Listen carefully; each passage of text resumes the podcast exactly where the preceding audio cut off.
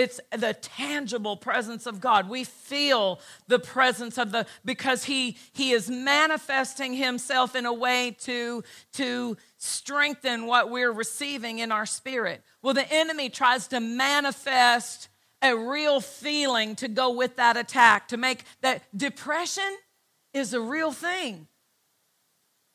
And it's spiritual. The enemy will bring that depression and bring the heaviness and the, the, the weight of that feeling. But that we put on the garment of praise for this. That's how we resist that depression. That's how we resist that heaviness. We have to do a spiritual action of a garment of praise to resist that heaviness, that feeling that the enemy's trying to bring with the attack. The Wuest translation of verse 9 of 1 Peter 5 says, Stand immovable against his onset, solid as a rock in your faith. We've got to stand and resist the enemy. Ephesians chapter 6, verse 11.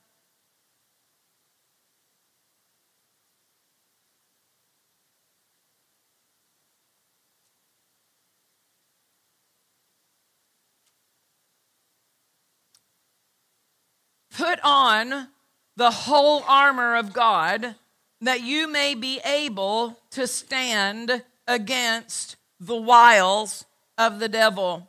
The word wiles means strategies, plans, or schemes. It is the word um, methodos, which talks about a road like an odometer measures a road.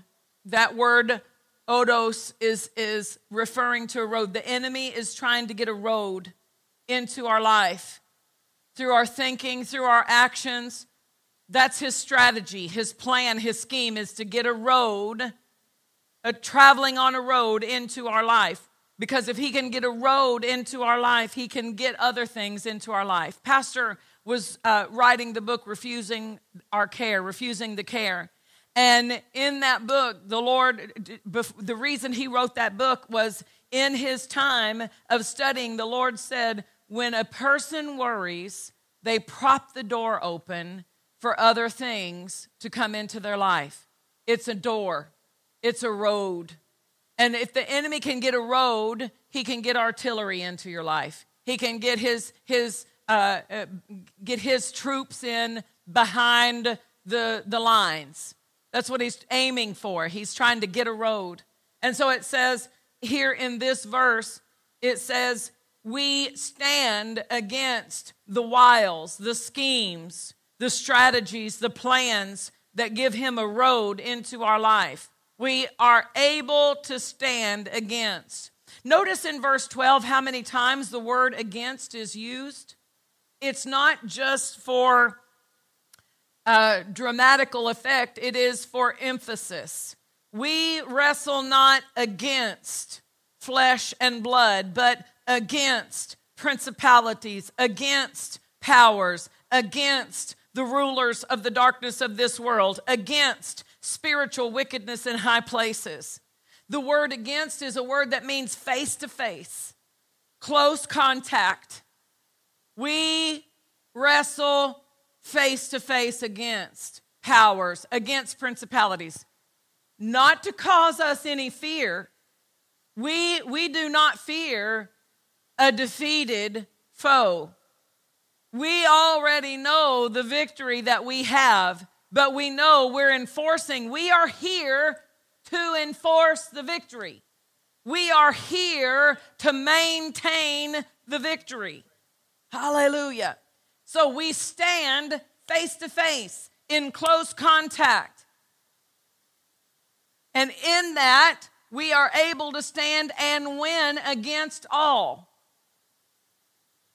He goes on to say, Wherefore take unto you the whole armor of God, that you may be able to withstand in the evil day, and having done all to stand, stand therefore. So, this standing is a victory stand. It is a stand, the word means to make firm, to fix, to establish. to sustain the authority or force of anything, to stand ready. I like that. Sustain the authority or the force of anything. Stand, maintaining your authority. Stand, enforcing your victory. Hallelujah. It goes through different elements of our equipment.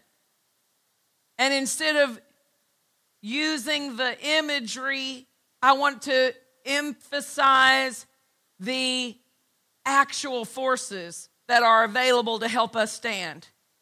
It says, Stand therefore with righteousness, with the gospel of nothing missing, nothing broken, with faith and through faith, you will be able to quench all the fiery, flaming missiles of the enemy.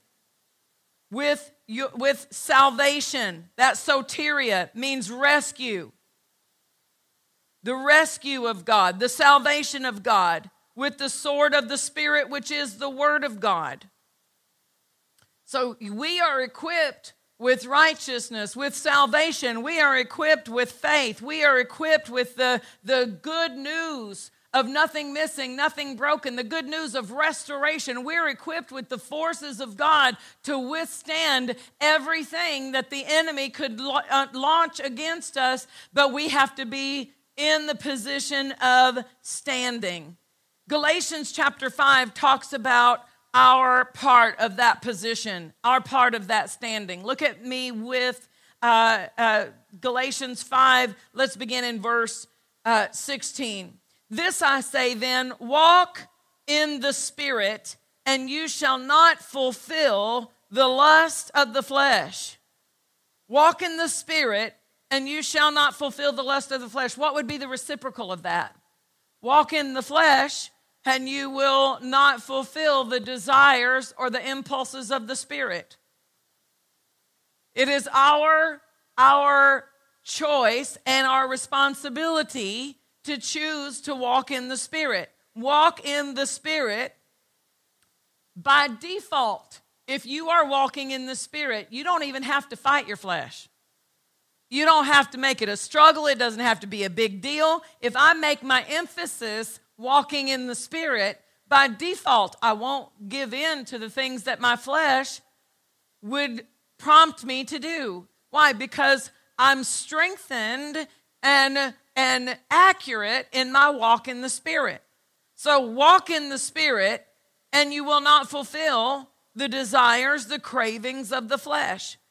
Now, we're going to learn something about our flesh. We all have flesh, we have it. We need to keep it crucified and that means don't give it place. Don't give it, don't give it um, practice. Don't let your flesh have practice all week and then try to, to put it down on Sunday. No, I, every day I put my flesh under. Every day I say we're going to walk in love. Every day I don't I don't get to just practice unforgiveness all week long and fighting and and and criticizing and then oh, it's Sunday, I can't be critical today. I got to be nice today, right? No, I got to be nice every day. Be kind one to another. It's scripture, right? Be kind. Be kind. So it says here the flesh lusts. That word, usually everybody just puts it over into a sexual connotation and then they miss the emphasis of what's being taught. So let's let's bring it over and let me give you a definition. The flesh constantly has a strong desire to suppress the spirit. I wonder if that's the amplified. I've got it written here as it might be the Wuest or the amplified. Show me the amplified as 7, 17. The desires of the flesh are opposed to the Holy Spirit. And, and another translation says, the desires of the flesh constantly wants to suppress the spirit. So your flesh doesn't want to pray. Your flesh doesn't want to lift up your hands in church. Your flesh doesn't want to uh, um, read your Bible. Your flesh doesn't want to be nice to somebody who pulls over out in front of you in the road. Your flesh doesn't want to wait in line and be nice about it while you're waiting, right? But your spirit, yes, your spirit wants to pray. So who's hitting the snooze button? Is that your flesh or is that your spirit? Don't raise your hand, just think about it. So, after three times of hitting the snooze button, who got the practice? The flesh got the practice in, in the choice. And who made the choice? Every time I'm saying, I don't want to get up, I don't want to get up, I don't want to get up, what we're saying is, I'm going to let my flesh win that one. I'm going to let my flesh win that one. When you follow your husband through to get the last through the house to get the last word in the argument, that wasn't your spirit. Your spirit was saying, soft answer, soft answer. Come on, give him a soft answer that turns away wrath. Why are you following him into the other room? Right? The flesh has a strong desire to put the spirit down, to suppress the spirit, to not give the spirit the opportunity to respond correctly. But the spirit has a strong desire to put the flesh down. So when we choose to walk in the Spirit, we are opting to put the flesh under. Nope, my flesh isn't going to answer this phone call. My flesh is not going to answer that question. My flesh isn't going to make that purchase. My flesh isn't going to, to lead me down that avenue of action that's going to cause the enemy to get a road into my life. Do, I, do you see our connection here? Because what the enemy's after after you and I doing something that he can act on. And God's looking for us to do something he can act on. Our actions are going to either initiate the activity of God or the activity of the enemy in our life. We choose. We choose. Walk in the Spirit, and you'll have God working on your side. You'll have His angels at, at, at, at, activity in your life. You'll have the Holy Spirit involved in the situation. But when we find ourselves yielding to the flesh and letting the flesh make the decision and letting the flesh lead us in a way that's going to uh, open the door for the enemy, then to, for us at that point, for us to get back to a place of victory, we're going to have to repent. We're going to have to confess where we missed it.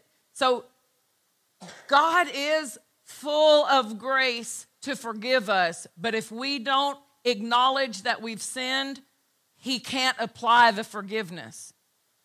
The grace isn't there if I don't, the grace is there, but I have to activate it the same way I had to activate it to get saved. I had to believe in my heart and confess with my mouth that Jesus is my Lord.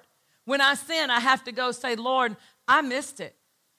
I sinned. Forgive me. And I receive that blood of Jesus that cleanses me and, and restores and that, that flow of righteousness in my life.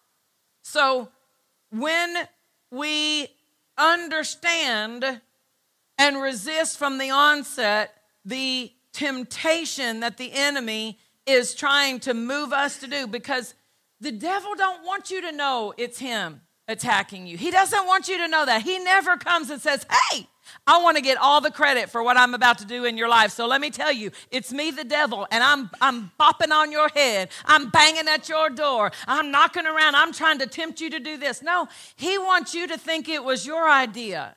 He wants you to think that, that it was somebody else's fault. He, he doesn't want you to know it's him because he doesn't want to be uncovered.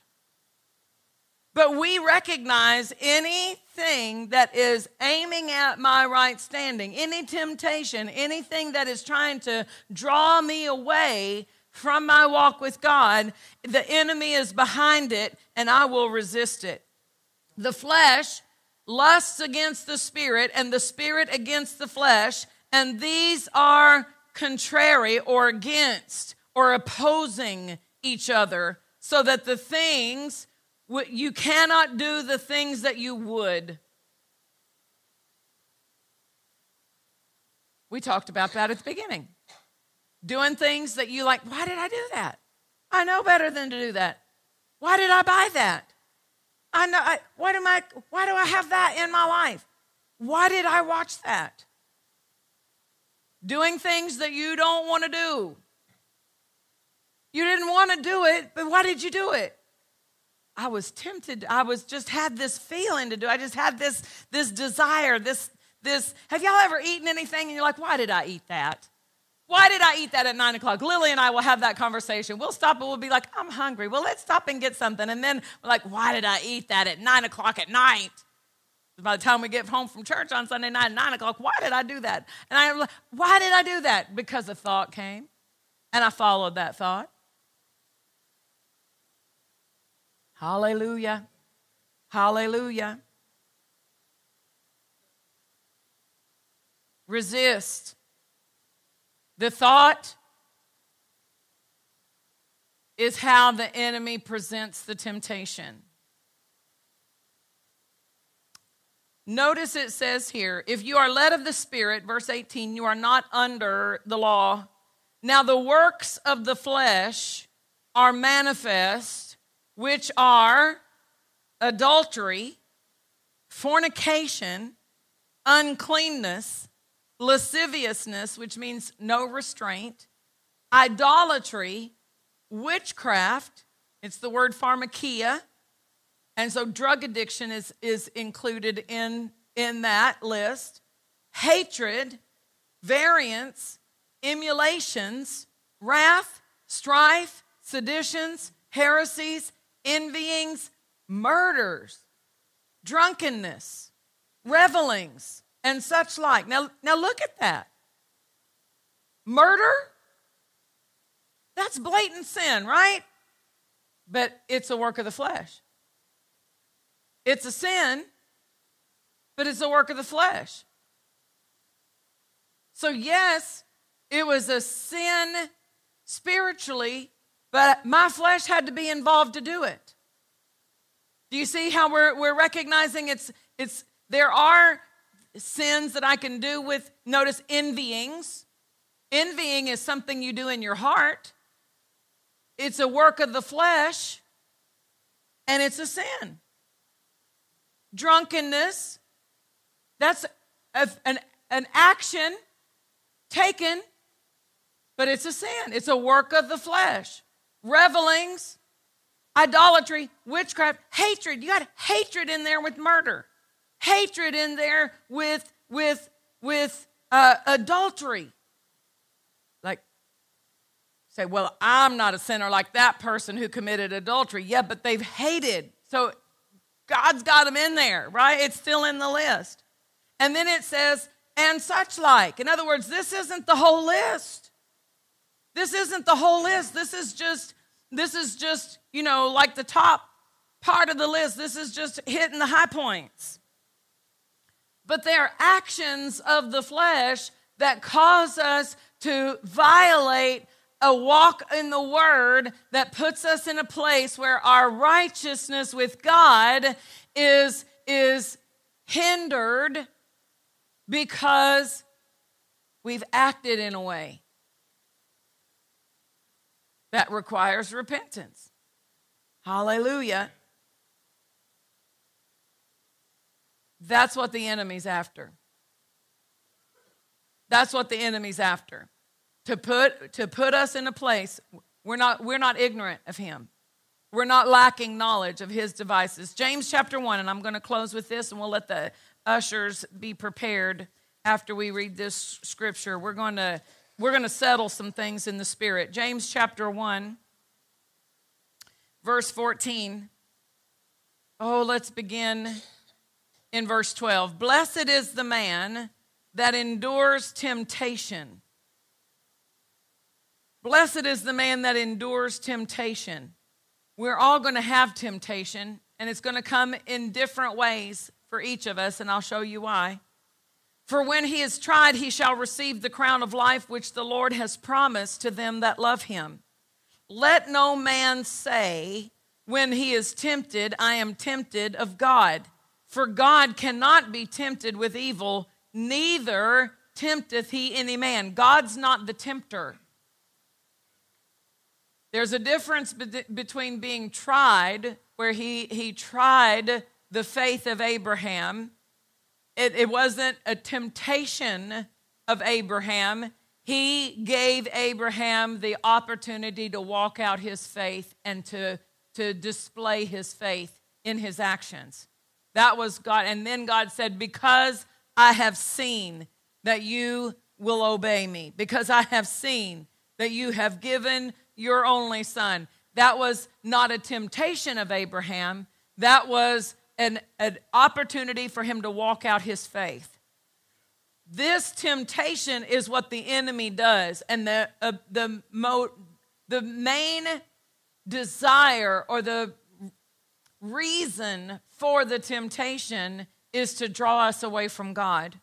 Every man is tempted when he is drawn away of his own cravings and enticed. That's why the enemy's studying us. Because what might entice you might not entice me. Chocolate cake. I can't have a whole chocolate cake in my house. Just like, let's, I'll take a piece, but don't leave the cake and me alone in the house. It talks to me. Like from a, I, yeah. I thought it was wild. My daughter said, Mom, get the Dawn dishwashing detergent. Eat what you want, put the dishwashing detergent on the rest. I'm like, if I throw it in there, I'm not going to pull it out of the trash can. She goes, Mom, trust me, put the dish detergent on it. I mean, because you could just walk by with your fork and just get a bite. And then the next time you walk through, just stop and get another bite, right? And the next time, just don't even get it in the house. Here, make enough for what we need, and then it's not necessary. So, what entices you might not entice me. What entices me may not entice you. But the enemy's studying to find out what is it that's going to that he can use to draw us away. But if I'm not yielding to my flesh, if I'm walking in the spirit, then whether it's chocolate cake or Budweiser or or whatever, I'm not tempted. Why? Because I'm dead to that. I'm not I'm cutting that off. I'm not I'm not motivated by cravings. I'm not motivated by natural desires. I'm motivated by who I am in Christ and who he is in me and I love God. And I don't want any of those natural things to have a place in my life that can, uh, can draw me away and provide a foothold for the enemy in my life. So notice he says that people are tempted when they are drawn away of their own cravings. Didn't we start with a scripture that told us to put off that person? If we do that, and I've put on the new man in Christ, then those old cravings, it's like having a remote control to a TV that's not connected to. You can bring your remote control in my house and you're not moving my TV channel because your remote doesn't work on my TV. And the devil can come with all his remotes and he's pressing the buttons, but it doesn't work anymore because I'm not that person. I'm disconnected from your remote control. He can't draw me away if those cravings are not something he can use. It says, when lust or cravings have conceived, it bringeth forth sin, and sin, when it is finished, brings forth death. Do not err, my beloved brethren. Don't miss this, is what he's saying. Don't, don't get wrong. Don't, don't think that temptation is from God. It's not from God, it's from the enemy. And he's trying to draw you away with cravings so that he can put you in a position where you are, are drawing back from God. Look where it says in verse 19 Wherefore, my beloved brethren, let every man be swift to hear, slow to speak, slow to wrath. For the wrath of man worketh not the righteousness of God. Wherefore, lay apart all filthiness. The word filthiness means things that defile or dishonor lay them aside, lay them apart, and superfluity, I've never used that word in my life till I started reading the Bible. Superfluity. Morgan, do you use superfluity? I mean, you just pick that one up and Dad, I think we have a little bit of superfluity overflowing from the the superfluity. No. So I better give you a definition to help you today, okay? It means a residue of things left over from your life before conversion. A residue of things left over from your life before Christ. It says we've got to lay those things apart. We've got to lay those things apart. I've made some references today to alcohol because many of you are aware of the fall of a, a, leader in the body of Christ who had a lot of exposure uh, because of the reach that their ministry had. And that fall came as a result of an open door that came through alcohol and led him, gave him, gave the enemy an advantage of a foothold in his life that has caused the not just this man who has led this ministry all these years, but all of the people who in the churches worldwide that have been established as a result of that ministry, and the people who have sang the songs that came out of that ministry.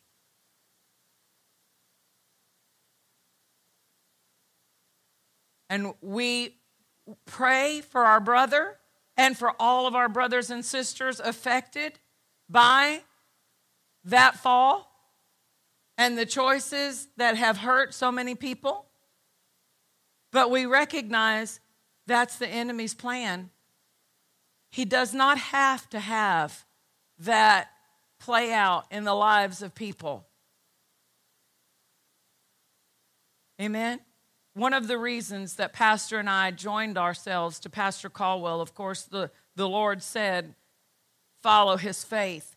But even before that, we saw a stability and a longevity in their ministry we had been associated with another ministry that had a worldwide influence,